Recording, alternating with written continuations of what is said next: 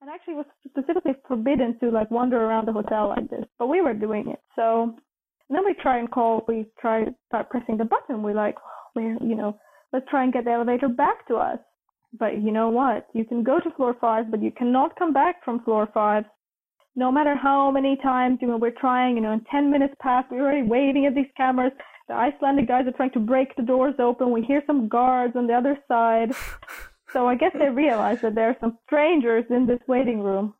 Then one moment, the elevator suddenly arrived. You know, they sent it. Hello, I'm Alan Hill. In this podcast series of The Nostalgic Vagabond, we're talking travel, all kinds of travel, with all kinds of interesting people from all around the world. In conversation, we'll share personal anecdotes, tales of adventure, and maybe misadventure too. Listen in for some unique cultural perspectives, tips from seasoned veterans, and an array of diverse experiences that have contributed to many life changing journeys. Travel really is a privilege. We know that now. And if we can't do it right this very moment, let's talk about it then. Hey, where are you right now? On this episode of the Nostalgic Vagabond podcast, I talk with Whitney Saldava. Whitney currently works at NATO and before that she worked as a journalist. You can just Google her name and you'll be fed loads of articles and various works she's written. Being a polyglot and competent in six languages has no doubt helped in her career, though Whitney says the use of languages within her current role is a somewhat touchy issue. You'll hear more about that.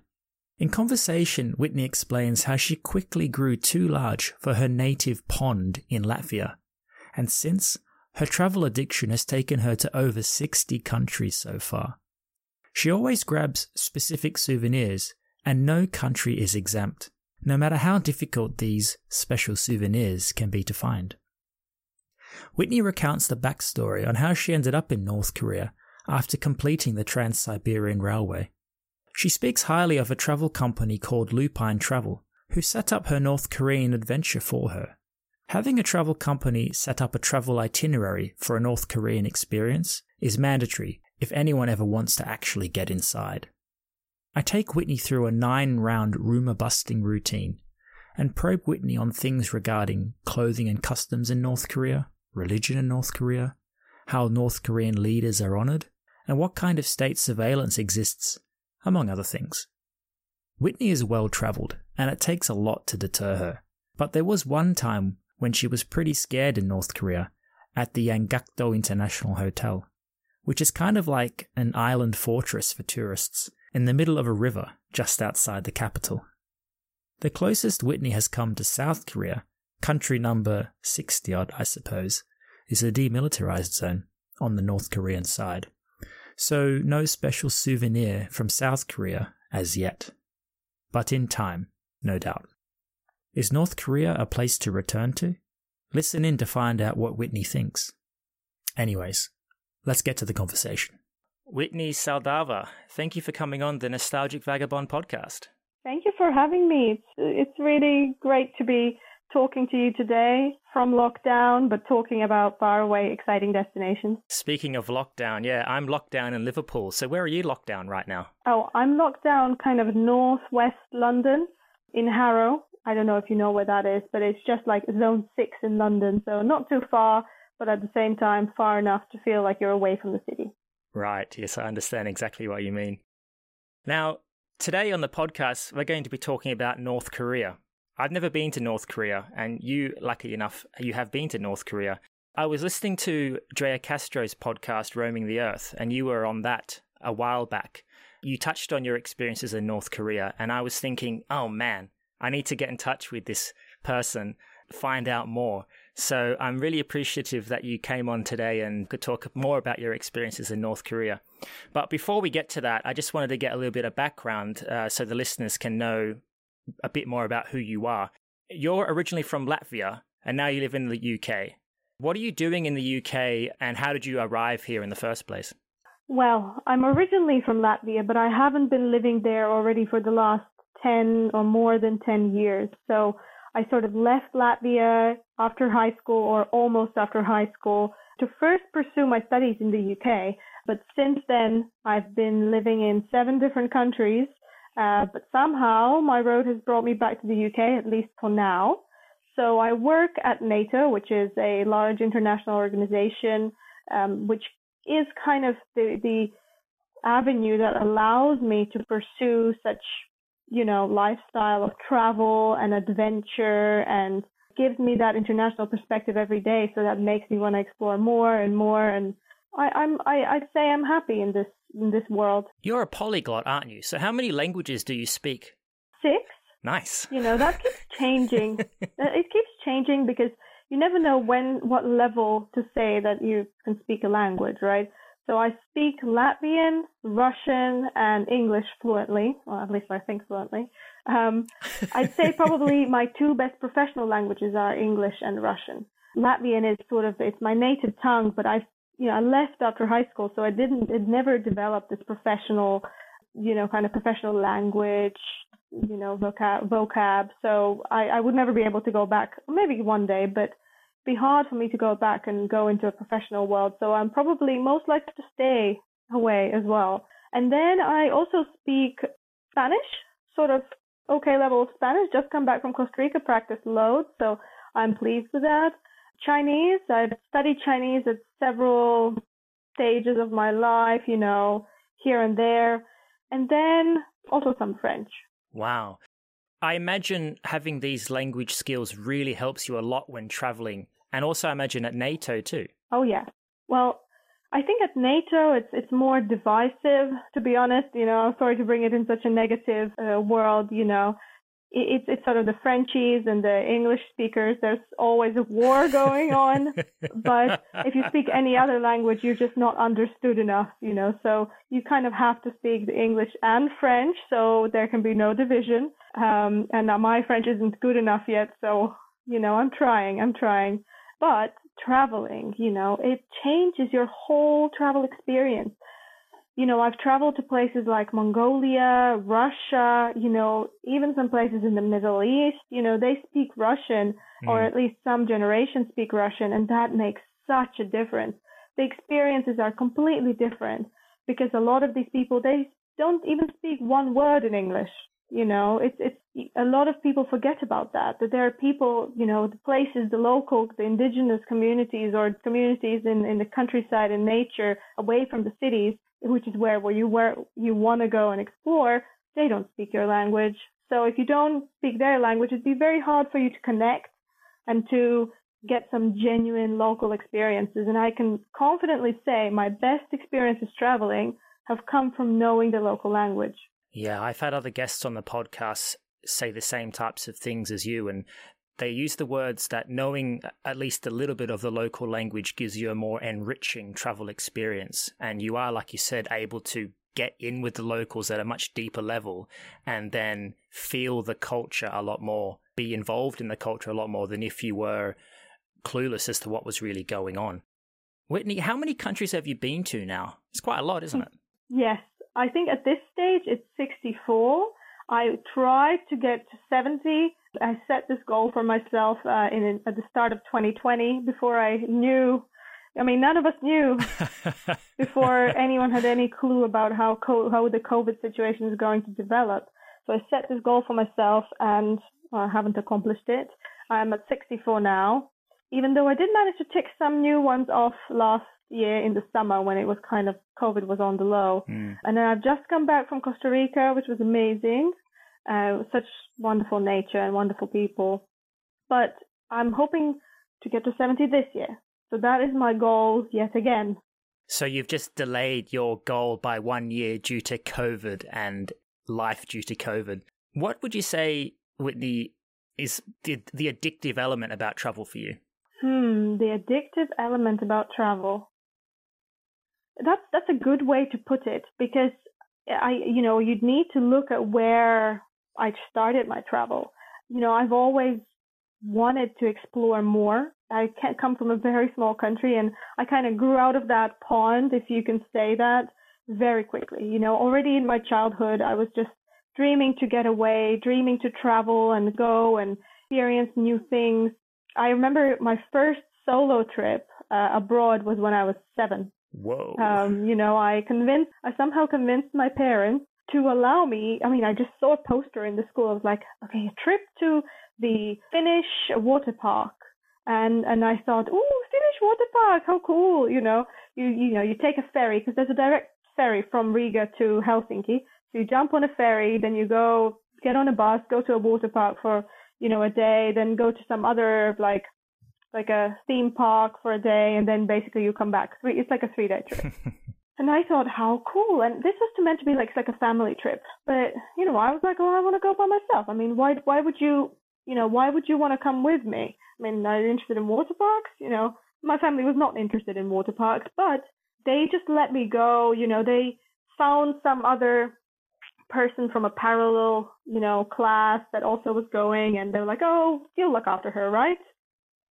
So yeah, I went on my own. It was a very scary experience because I remember, you know, I, I was I was seven, so I would like to think that I was not an adult, but I was independent in a way that if we, you know, I had my own money. Like my mom gave me some money and it was my own. You know, I wasn't going to give it to some randomers to spend.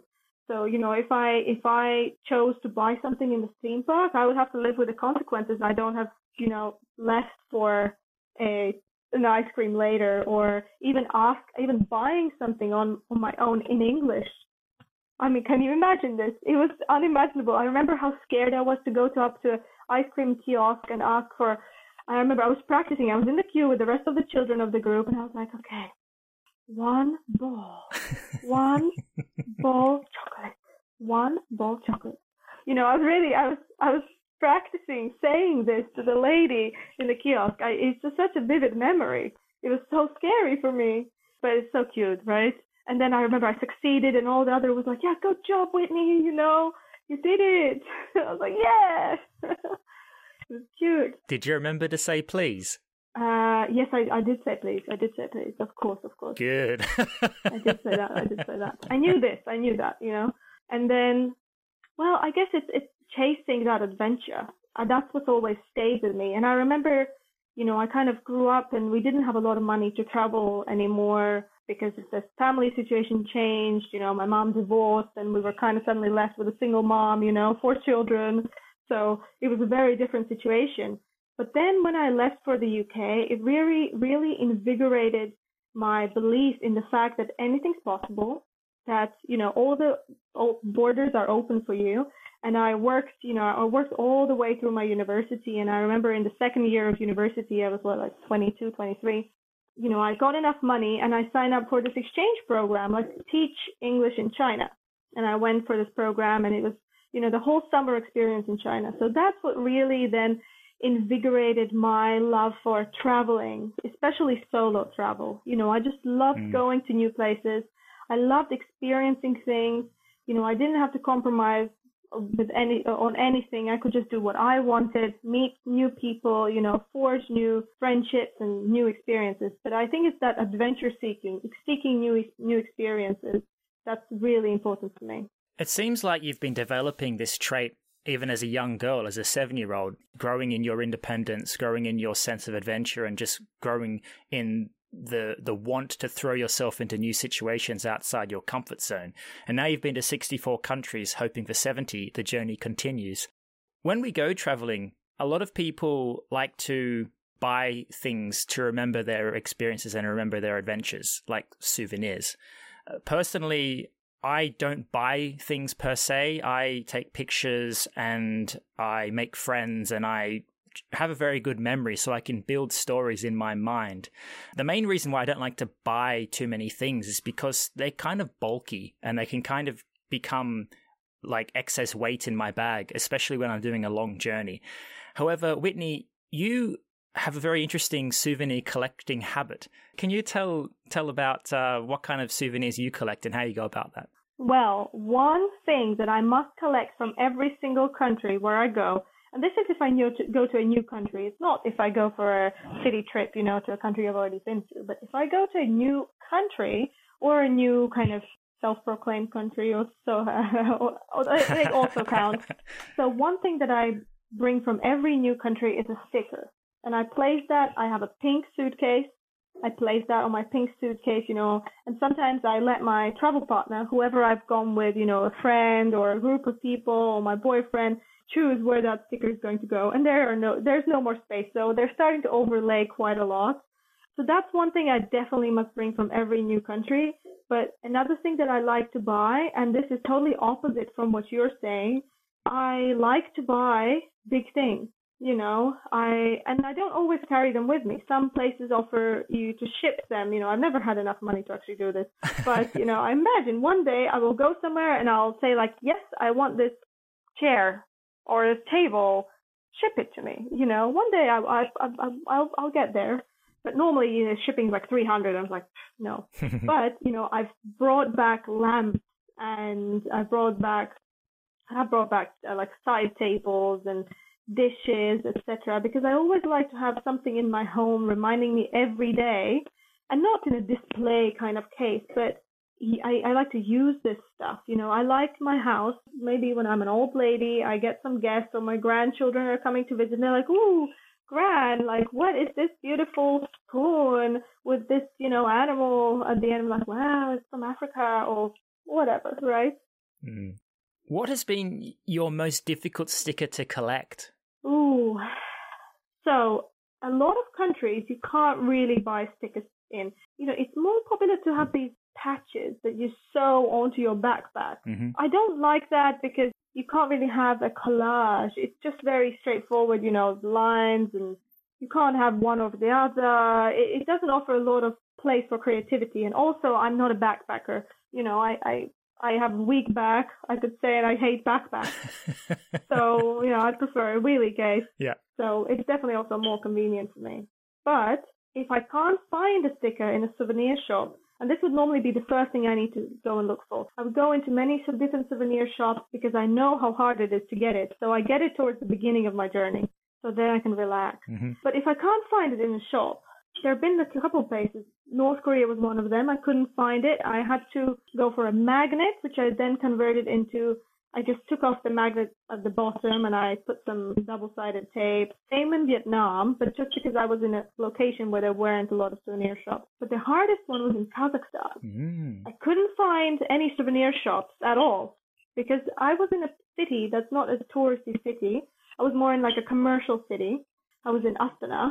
It was you know, yes, okay, there were maybe were some souvenir places, but it was minus 30. It was snow blizzard outside. I wasn't going to go exploring, okay? kind of went from place to place to place. You know, I wasn't going around the main avenue strolling down. No one was doing this. You know, even when you open the door, like inside of the lobby, they have this kind of double door system everywhere because inside of the lobby there was a pile of snow.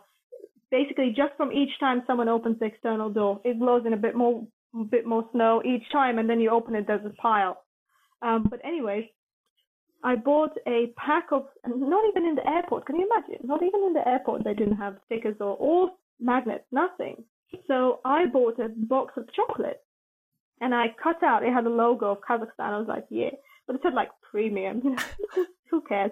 Just cut out, you know, the, oh yeah, yeah, Kazakhstan. So, and I made, I laminated that and I made that into a sticker. That's brilliant.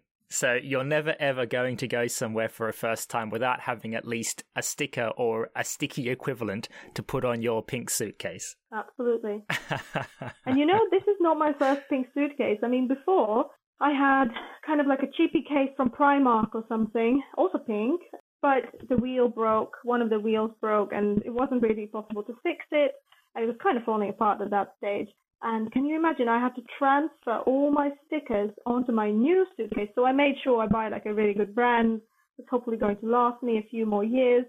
But I had to transfer it, and that was such a painful process. It's not easy to unstick a sticker and then stick it somewhere else. Mildly terrifying as well that you're going to rip it, I suppose. Oh, very terrifying. well, Whitney, let's move on to uh, talking about North Korea.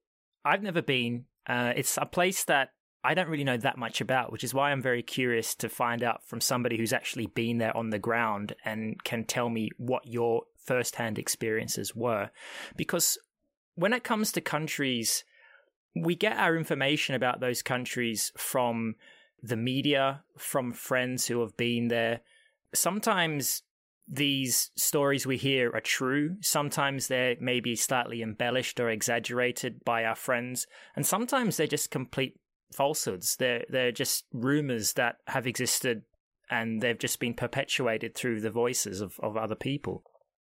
What I like about people who actually go there is they can then see if these things that they hear are true or if it's complete bollocks because you've actually been there firsthand and seen with your own eyes. Why did you want to go to North Korea in the first place, Whitney? So there's a backstory, not to North Korea, but to what I'm going to tell you. I remember when I was first, I, you know, I signed up for a study abroad program as part of my university, and I was about to go to Holland. So it's not that far, it's not that exotic, but I was put in a room and given a briefing on culture shock. And I remember laughing to myself. I'm like, okay, I come from a, much further place than I'm than than you know than the Netherlands. Now I'm here in the UK. You're giving me briefing about culture shock. Okay, ha ha. And I, you know, and I like at that stage, you know, I'd been to China, you know, I'd been to many different places, and I don't think I've ever experienced culture shock until I went to North Korea. Never. You know, I, I never understood what do they mean. Why do they say shock? Okay, culture discomfort, discomfort. Yes, I can get that, you know. But culture shock was the, something that really I associated with North Korea immediately. I remember I first entered the country and we I went in by train. Actually, let me start from the beginning. Um, no, you know what? I like that this way. Okay, so the way I entered North Korea was by train, and I remember when I first, you know, was on that border between China and North Korea. I experienced my first culture shock. I saw people carrying along the platform. They were building a platform, or more likely pretending to build a platform, and they were carrying around these really neatly dressed border guards were pretending that they're building a platform. The way they were doing it is carry around in this kind of 17th century stretcher some very mis- mismatched pile of bricks. And they were just carrying it back and forth. I would see the same lady you know, carry it forward, carry it backwards. And I remember at the border they told us, oh, just uh, sorry for the delay. We're building this new international platform, you know. And we were like, oh, okay, okay. And then my first culture shock came that they were putting up a show for us. And this is something that I heard a lot in North Korea. And this is also one of the reasons why I wanted to go there. I mean, one basic reason was because I was doing the Trans-Siberian Express and uh, I thought, why stop in Beijing? Why not extend it to North Korea? you know, all the way. And so I did. But another thing was I wanted to see that show that everyone is talking about. And there's definitely some truth to that. Travel there, you do see a lot of the show, but you'd have to be pretty daft not to be able to tell what's real and what's not. Mm. Um, which this is how people say it's a show because it's obvious it's a show. And once once you see a show, you can very easily say see what's real you know, we would be, for example, driving in a bus uh, towards the demilitarized zone or wherever, and the um, tour guide suddenly stopped talking, and she kind of like, you know, she stops talking, so everyone, sorry, like naturally move, like looks out of the window, right? Because she stopped talking, she, you know, she wants to stop paying attention to her. We suddenly turn out of the window and we drive past this kind of group of workers in the field, and they are like waving flags and they are, you know, like playing the accordion, and there's a person passing a bag of rice to each other person, you know, and it was just so funny. I mean, I, I can't like it was such an obvious show that I was like, okay, I'm glad I see this because it's so easy to spot, but it's it's fun. It's fun. Practically, Whitney, I've heard that I've read that it's quite difficult to actually get inside North Korea. So I was just curious about how you managed to do that. Was it difficult to get a visa? Uh, was it expensive? Did you have to maybe uh, go to the embassy in London and, and speak to somebody? What, like, how was the process for you to get to to get entry into North Korea? Right. I mean, you need to go with a tour agency. There's no other way, or the ways that there are are very difficult. You know, you have to be sent there by work and then you have to go to their local embassy in the nearest country, which isn't even everywhere. But I went through an agency and they made the visa for us. And the way they do the visas, they do the visas on the Chinese border. Ah. So you have to arrive the day before. You have to provide all of your documents. I mean, they indicate that they've sent all the information. So they send them the information by post or whatever, email maybe even, to their consulate somewhere in China saying expect this group around these dates, and then they're supposed to make checks about you. So there's a form you need to fill out. It asks you about your occupation. Needs to swear that you are not this and that, you know, foreign military or whatever. Um, not here to spy on North Korea. And then they check it, and then you get your visa when you get to that border town in China. This is one of the reasons why that specific trip takes through by land. And it's also, I guess, much cheaper and much cooler, I have to say. So it, it wasn't uh, so difficult because, in fact, they didn't even check my credentials. All it would have taken them is one Google search of my name and surname for them to realize I'm a famous journalist. You know, I'm all over the internet. But they didn't even try that. So, well, I got through as a student, which I also technically was at that time. So I wasn't lying. I was just, just was not telling the full truth. Hmm. How much time passed from when you decided that you wanted to go into North Korea? You were you were actually in China, and you said, "I'm going to do this." To the time you actually entered North Korea, was it a matter of days, or was it the next day? Oh, well, I, you know, like I said, I was going with a Trans-Siberian. I had already decided I'm going to go there already weeks before I started my Trans-Siberian because that's the kind of, you know, you need to pre-book your your tick your tickets and everything. You know, you can't.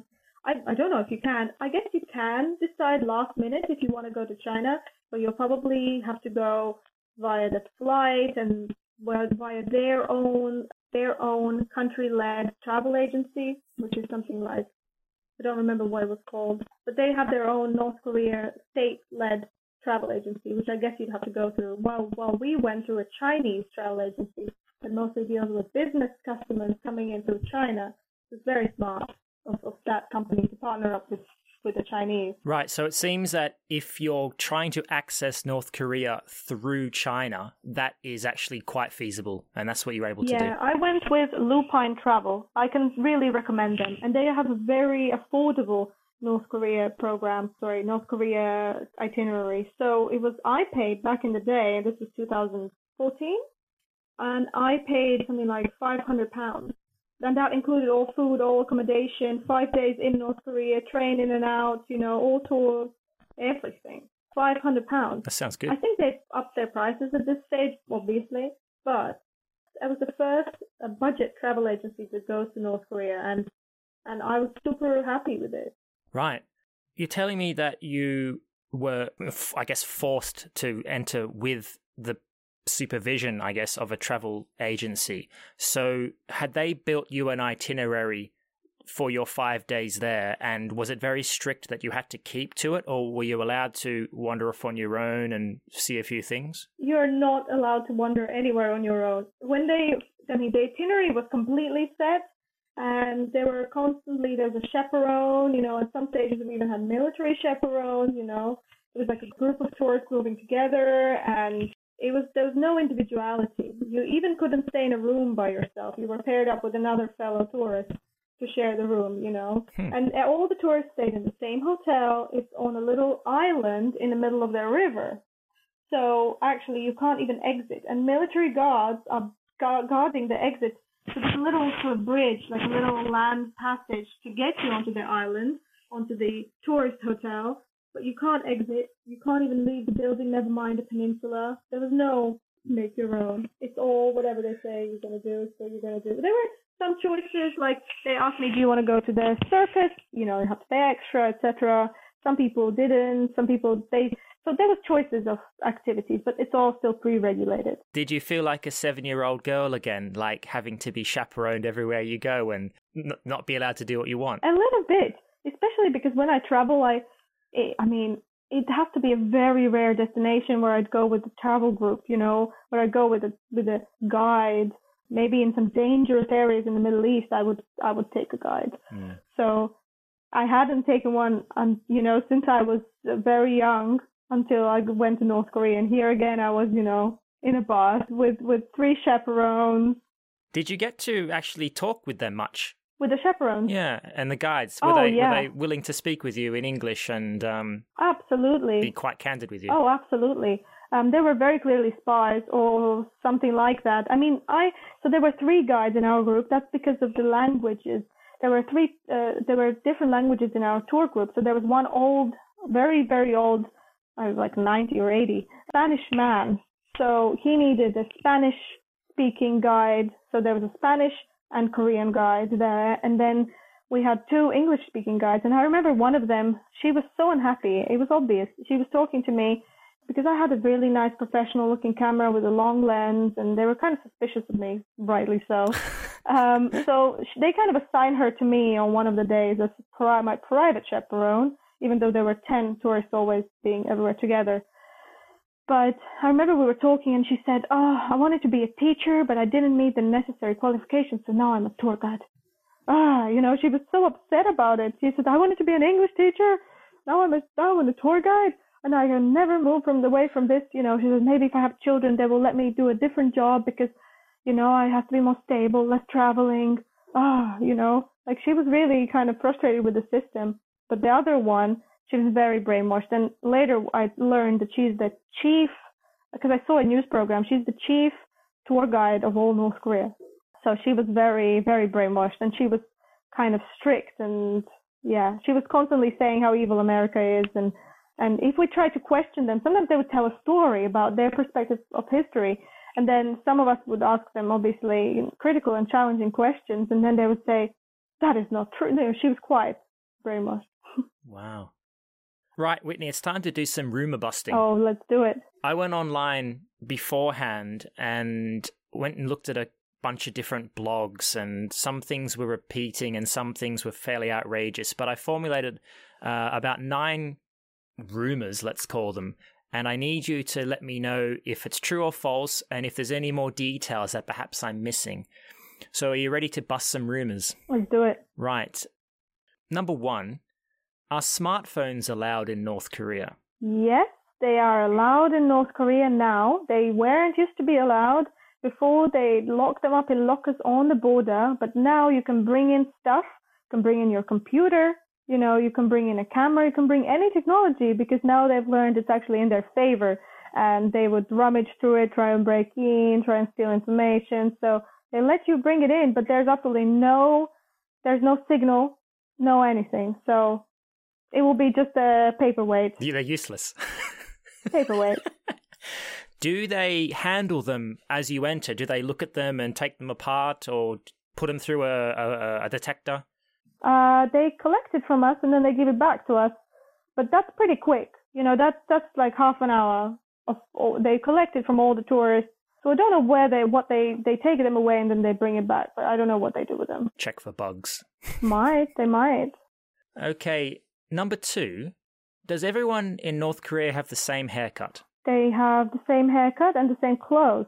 I mean, I come from the Soviet Union, and to me, it's not entirely surprising. You know, when you are not allowed private industry, when everything's regulated, you know, there's a certain set of clothes for certain occasions and you wear a certain set of clothes. And if you have different clothes, then there's something, it kind of helps people to flush out those who are doing maybe illegal dealings with China, etc. So it's another form of control.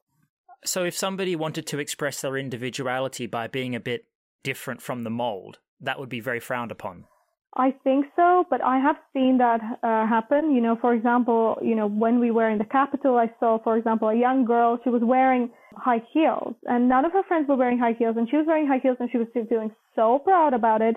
But it was obvious that they are grown-up high heels. You know, they were her, her mom's or something because they were three sizes too big, and she was just walking, and they were falling off. But there's no problem because she's wearing high heels, and the rest of the girls are not. So you can still express your individuality, I guess. Uh, you can find ways to do that, but I don't think it's necessary. And, and people are quite proud when they have items like that. For example, I remember we stopped by the side of the road to go to a cafe, just have a coffee break and, you know, a pee break or whatever, because we were driving on the bus to another, another town. There was a waitress and she carried this fake Chanel bag from China it was very obviously fake, you know. It was like a little purse, it was like a little wallet, but it had a, a wrist a bracelet, so it was on her wrist. And she was even, whenever she was delivering the tea, like she would not take this bag off. This bag was her pr- proudest possession, probably. You know, she would keep it to her heart, you know, and she would constantly have this bag around her. She spoke suspiciously many languages. She really looked great, and I don't think she was a waitress, let's be honest. Mm. Number three, can tourists handle the North Korean currency? No, they can't. They're not allowed to handle North Korean currency. However, they I have North Korean currency at home. You know, there are ways. For example, if you go to the currency exchange and you give the lady a couple of extra, you know, or if she asks or takes a couple of extra monies from you, you know, higher exchange rate uh, unofficially, and then you know you get some you get some uh, instead of her like splitting up the money, she would actually exchange it and give you some of the local currency. But this is you know between you and me, mm. and probably they will never hear it anyway. But yeah, there's ways to obtain it. Interesting. Okay, but it's not a commonplace thing like it would be in pretty much every other country. No, but and also they're very peculiar about their currency. The reason why you can't handle it is because they have a lot of they don't trust the foreign tourists to take good care of the money. The money you can't bend it. You know, you can't put it in a wallet that that folds. No way. You can't fold it. You can't bend it. You can't tear it. It has to be, pardon, it has to be kept completely perfect and untouched, and it looks new and it looks fresh and it just looks like it's just been printed, even though it hasn't probably. Hmm.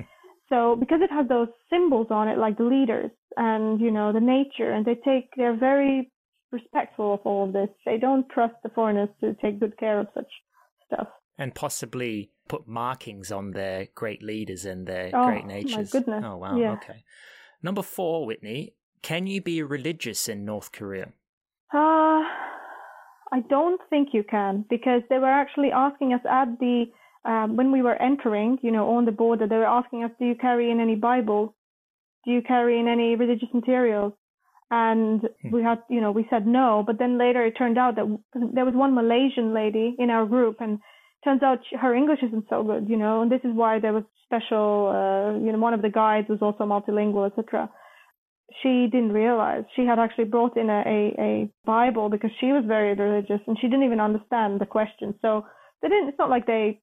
I don't know if they didn't see it. It's also in another language. How could they know if I brought in the Bible in Latvian? They would never be able to tell. Mm. But I don't think it's allowed for their citizens to read such materials. Interesting. Number five, and I think we've already given this answer a stiff yes, but I'll say it anyway. Is it mandatory to have a minder from the state to escort you during your stay? 100%. At least one. At least one. Okay. At least one. Minimum of one. minimum of one. Minimum. I've had anywhere between one and five. And this one we touched on already as well, number six. And do you feel the whole place is like being in a theatre show, performing especially for you, the tourist, the visitor? I don't. You know, yes, there were these occasional instances but I don't find that the whole place is a theater show. It is, you know, of what you see, 5% is a theater show. Of course, the tour guides are doing their best to keep your attention not looking out the window when you shouldn't, you know, well, shouldn't in their, in their eyes. And they're trying to regulate your experiences as much as they can. But at the end of the day, the itinerary takes you to three different, you know, the one that I, for example, did, takes you to three different towns. It takes you on the road, by bus, by train. I mean, there's no way they can regulate all of this. So no, I would say it is. It was much less like a show than I expected, but there were very showy elements once in a while. Hmm. Uh, number seven. Do people all wear the same clothes, like a uniform? And I'm also curious, men and women, is it the same, or do they have significant differences between what men dress in and what women dress in? No, they all kind of look the same. Not in a not in a racist way, but I mean clothes, close, close way. Yeah. Because you know I've seen women. You know I have uh, photos, videos of women in black trousers and white blouses, same as men. Black trousers, white blouses. Uh, I saw, for example, a queue of people queuing outside for a bus. Do I know who is a man and who is a woman? They all, you know, is when you pass someone in a blur, it's just a blur of black trousers and white blouses or shirts.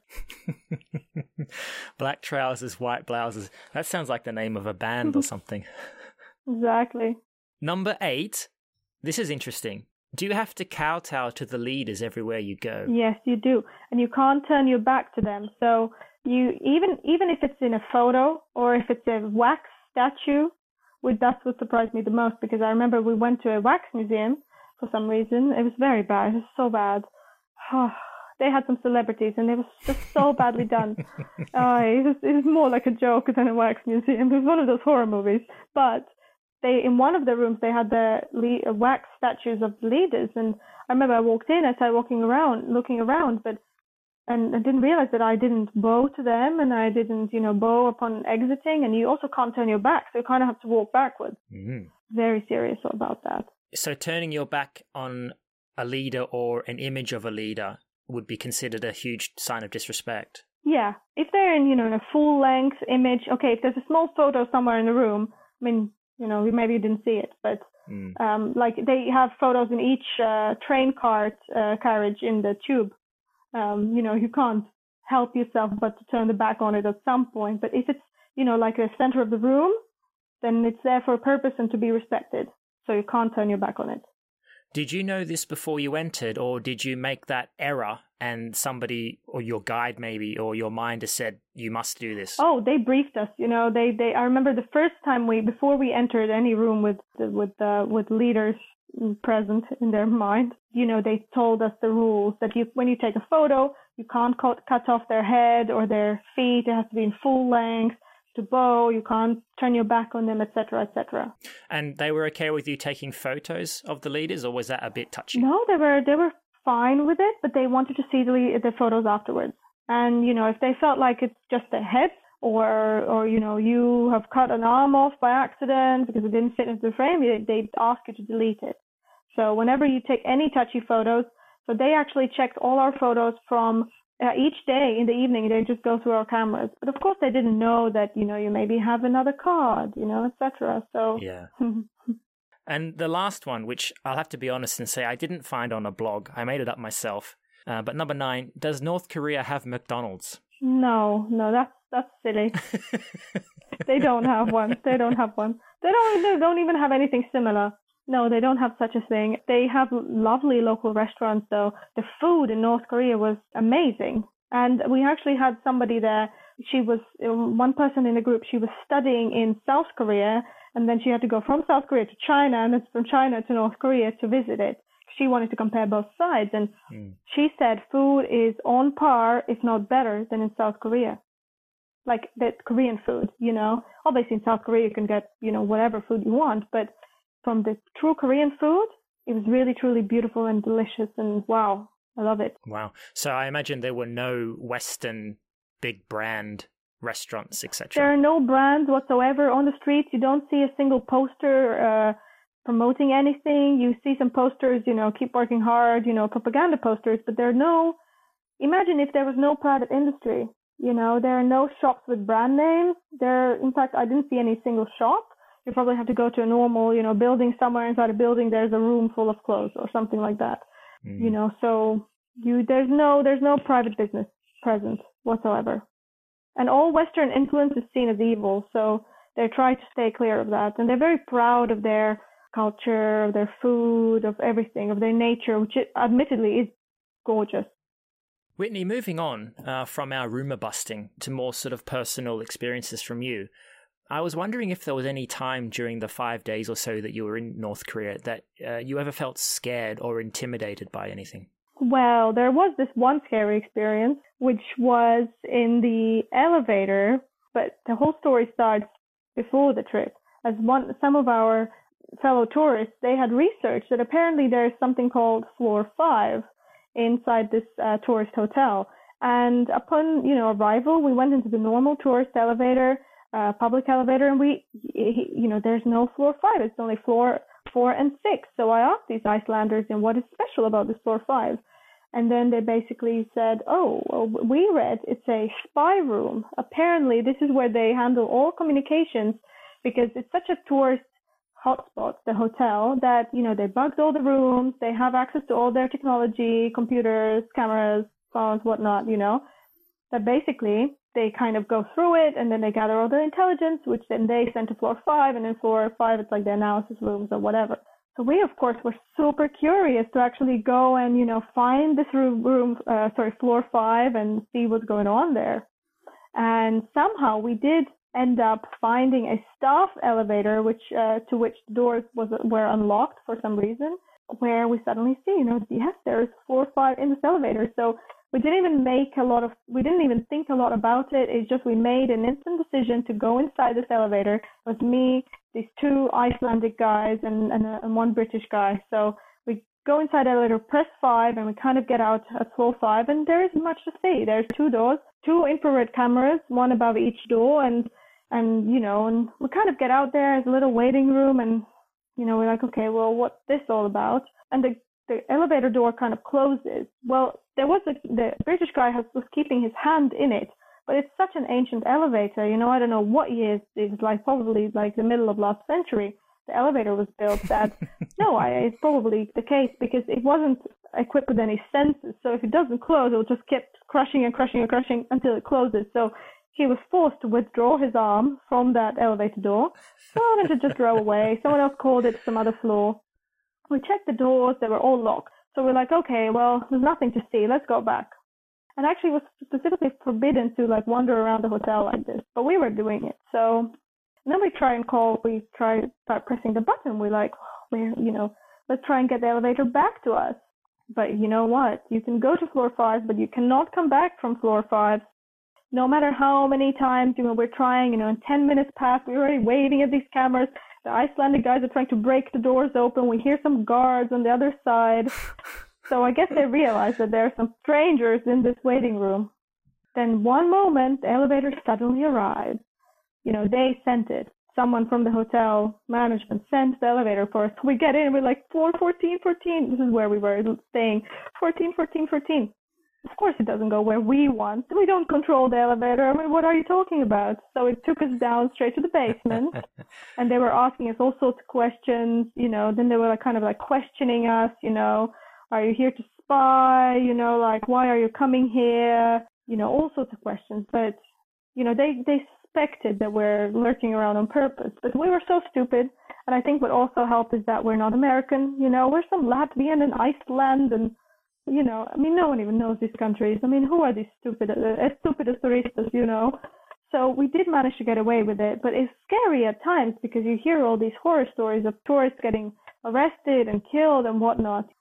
So it was it was touch and go there in my mind for a second, but I guess we weren't the first ones to try and do this, so maybe they knew how to deal with it. Well, if you were told the story by other tourists, they've probably been in the same kind of situation themselves, getting into the, the, the elevator, wanting to go up, and then the elevator goes down and down and down and down. Exactly. but you imagine the fear in my eyes when it went to the basement. That was not nice. Yes that was like, oh shit, you know. That's intense. And we were we were deleting. I was deleting all the videos on my camera. I was like, delete, delete, delete, because in the videos I'm like, and today we're gonna explore the floor five. I'm like, no, Whitney, delete all these. You know, this this is not right.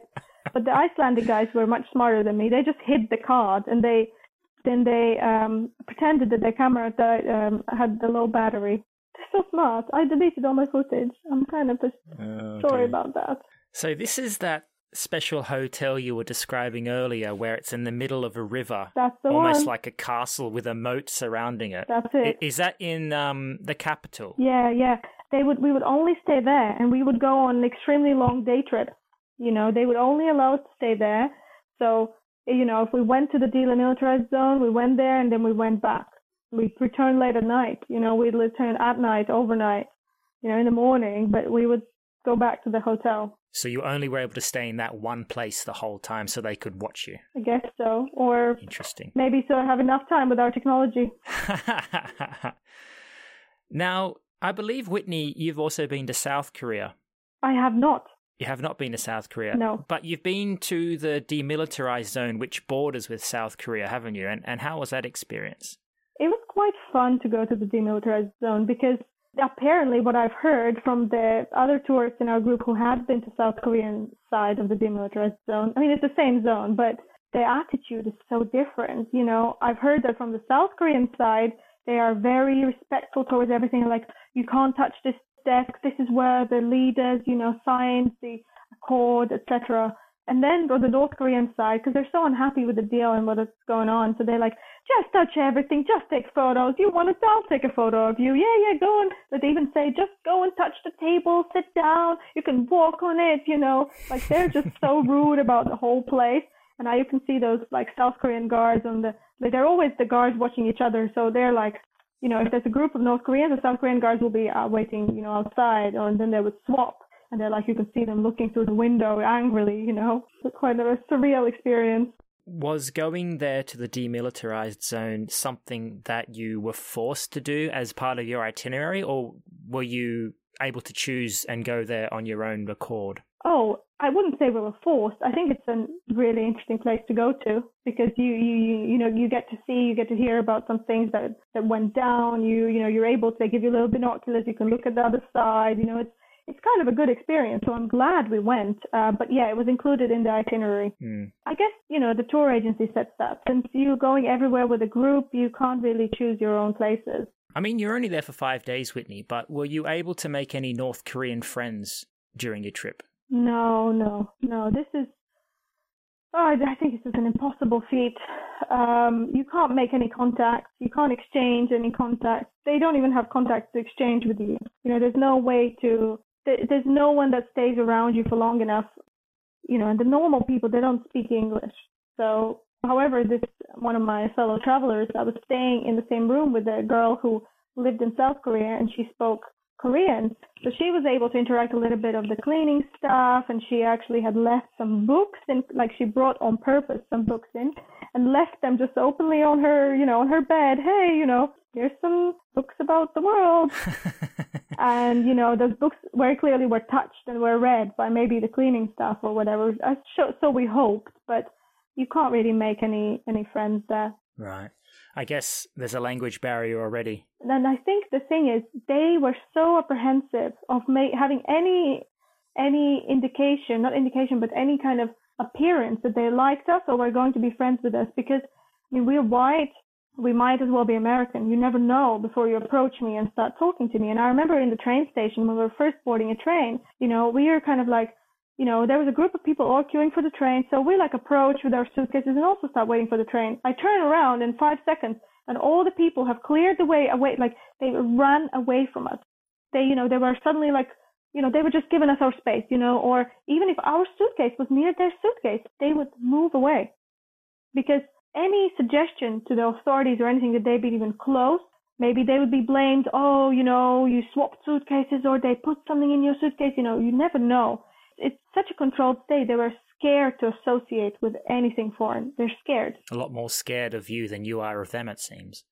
We were absolutely not scared of them, you know. Um, there were some people on the train that were a little bit more open, you know, but I think they were spies. I mean, there was this one young young guy, for example. They were just sitting like in the smoking room, like there's a smoking car uh, between the carriages. You'd be like a little smoking area, and some some of our boys from the group were hanging out with them and you know they'd be telling about their how they go to China all the time, how their father is in this super position, how they speak four languages, you know. Or there was this one lady who she actually grew up in in one of these Balkan states where they have the embassy, so there's like the embassy daughter, you know, diplomat daughter. So it's like okay, so these are more spies planted to interact with us. yeah, that sounds crazy.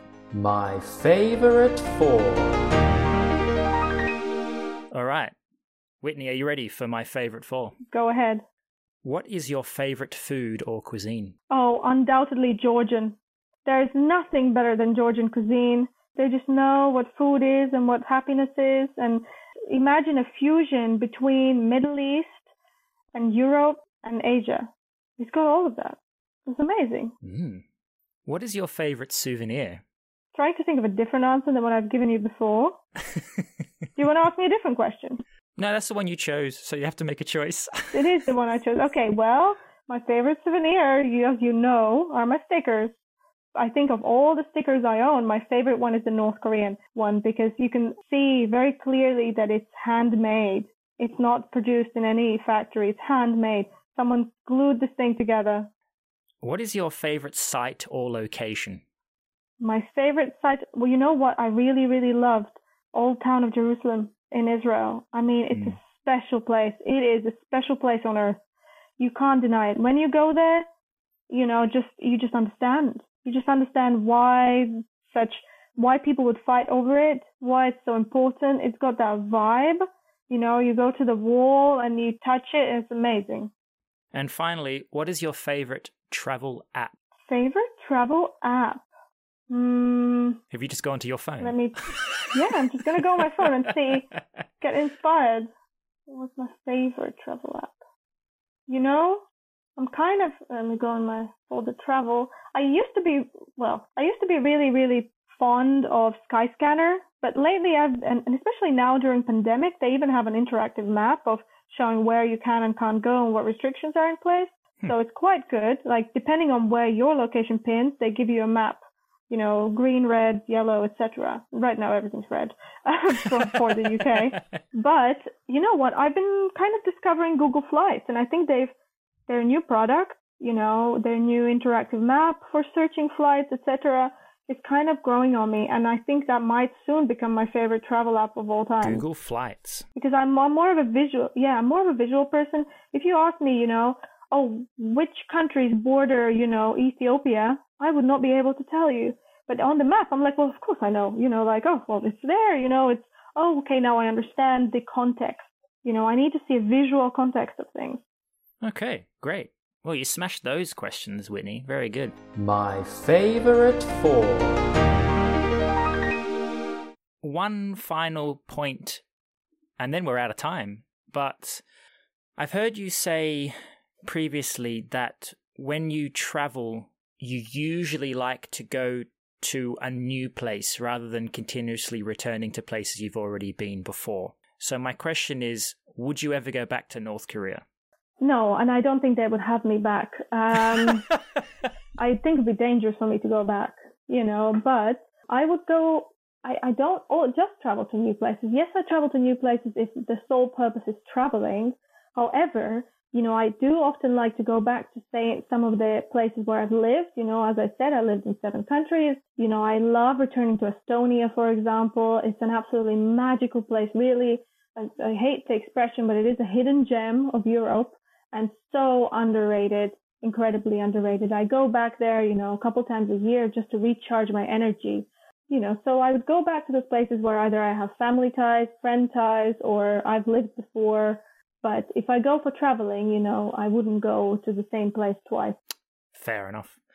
Well, Whitney Saldava, we've reached the end of our time. So I'd just like to say a big thank you very much for coming on the Nostalgic Vagabond podcast. I hope you've had an interesting conversation with me because I've had a very interesting conversation with you. Yes, oh, this was great. Thank you. And honestly, some of the things, you know, I had forgotten. And, and I really love remembering experiences that I had previously completely switched out of my mind or complete, completely forgotten. So you've reinvigorated some great memories. And just before this podcast, I was actually watching through my old North Korean videos because I'm on TikTok now. You can find me as Vitnia S. That's V-I-T-N-I-J-A-S. And I'm posting, and you know, I'm posting all sorts of videos from my travels. So I thought, why not, why not feature North Korea next? You're on TikTok. You're also on Instagram. What other platforms are you on, Whitney? You know what? This year I'm going to focus on TikTok and Clubhouse. Clubhouse. Clubhouse is the new uh, kind of interactive radio uh, app, and I absolutely love it for sharing experiences and interacting with other people. It's a great platform. Well, I'll put all that information in the show notes so people who are listening can find the links at the bottom of the page. Great. Brilliant. All right, Whitney, thanks a lot. Thank you, and have a good Saturday night. Cheers. Thanks for listening to The Nostalgic Vagabond. I hope you enjoyed listening to our conversation. And if you would like to listen to other interesting talks on travel, there are more podcasts available. Check them out wherever you get your podcasts. And for updates, just follow me at The Nostalgic V. Don't forget, your journey is special. Own it. I've been Alan Hill. Until next time.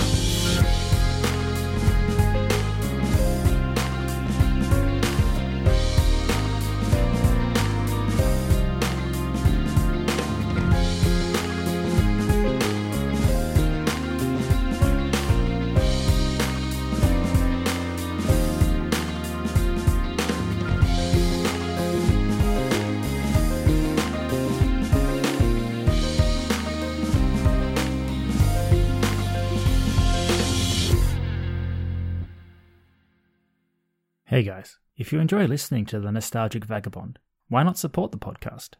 If you haven't already, subscribe and you'll be notified when new apps drop.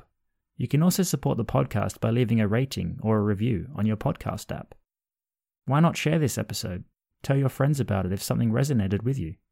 Word of mouth is great promotion. If you're into social media, maybe post a screenshot of the episode or upload the link on your profile so your mates can see what interesting content you've been into lately. All your support comes straight back and helps to keep the travel content and nostalgia of this podcast going. Cheers. So don't forget to subscribe.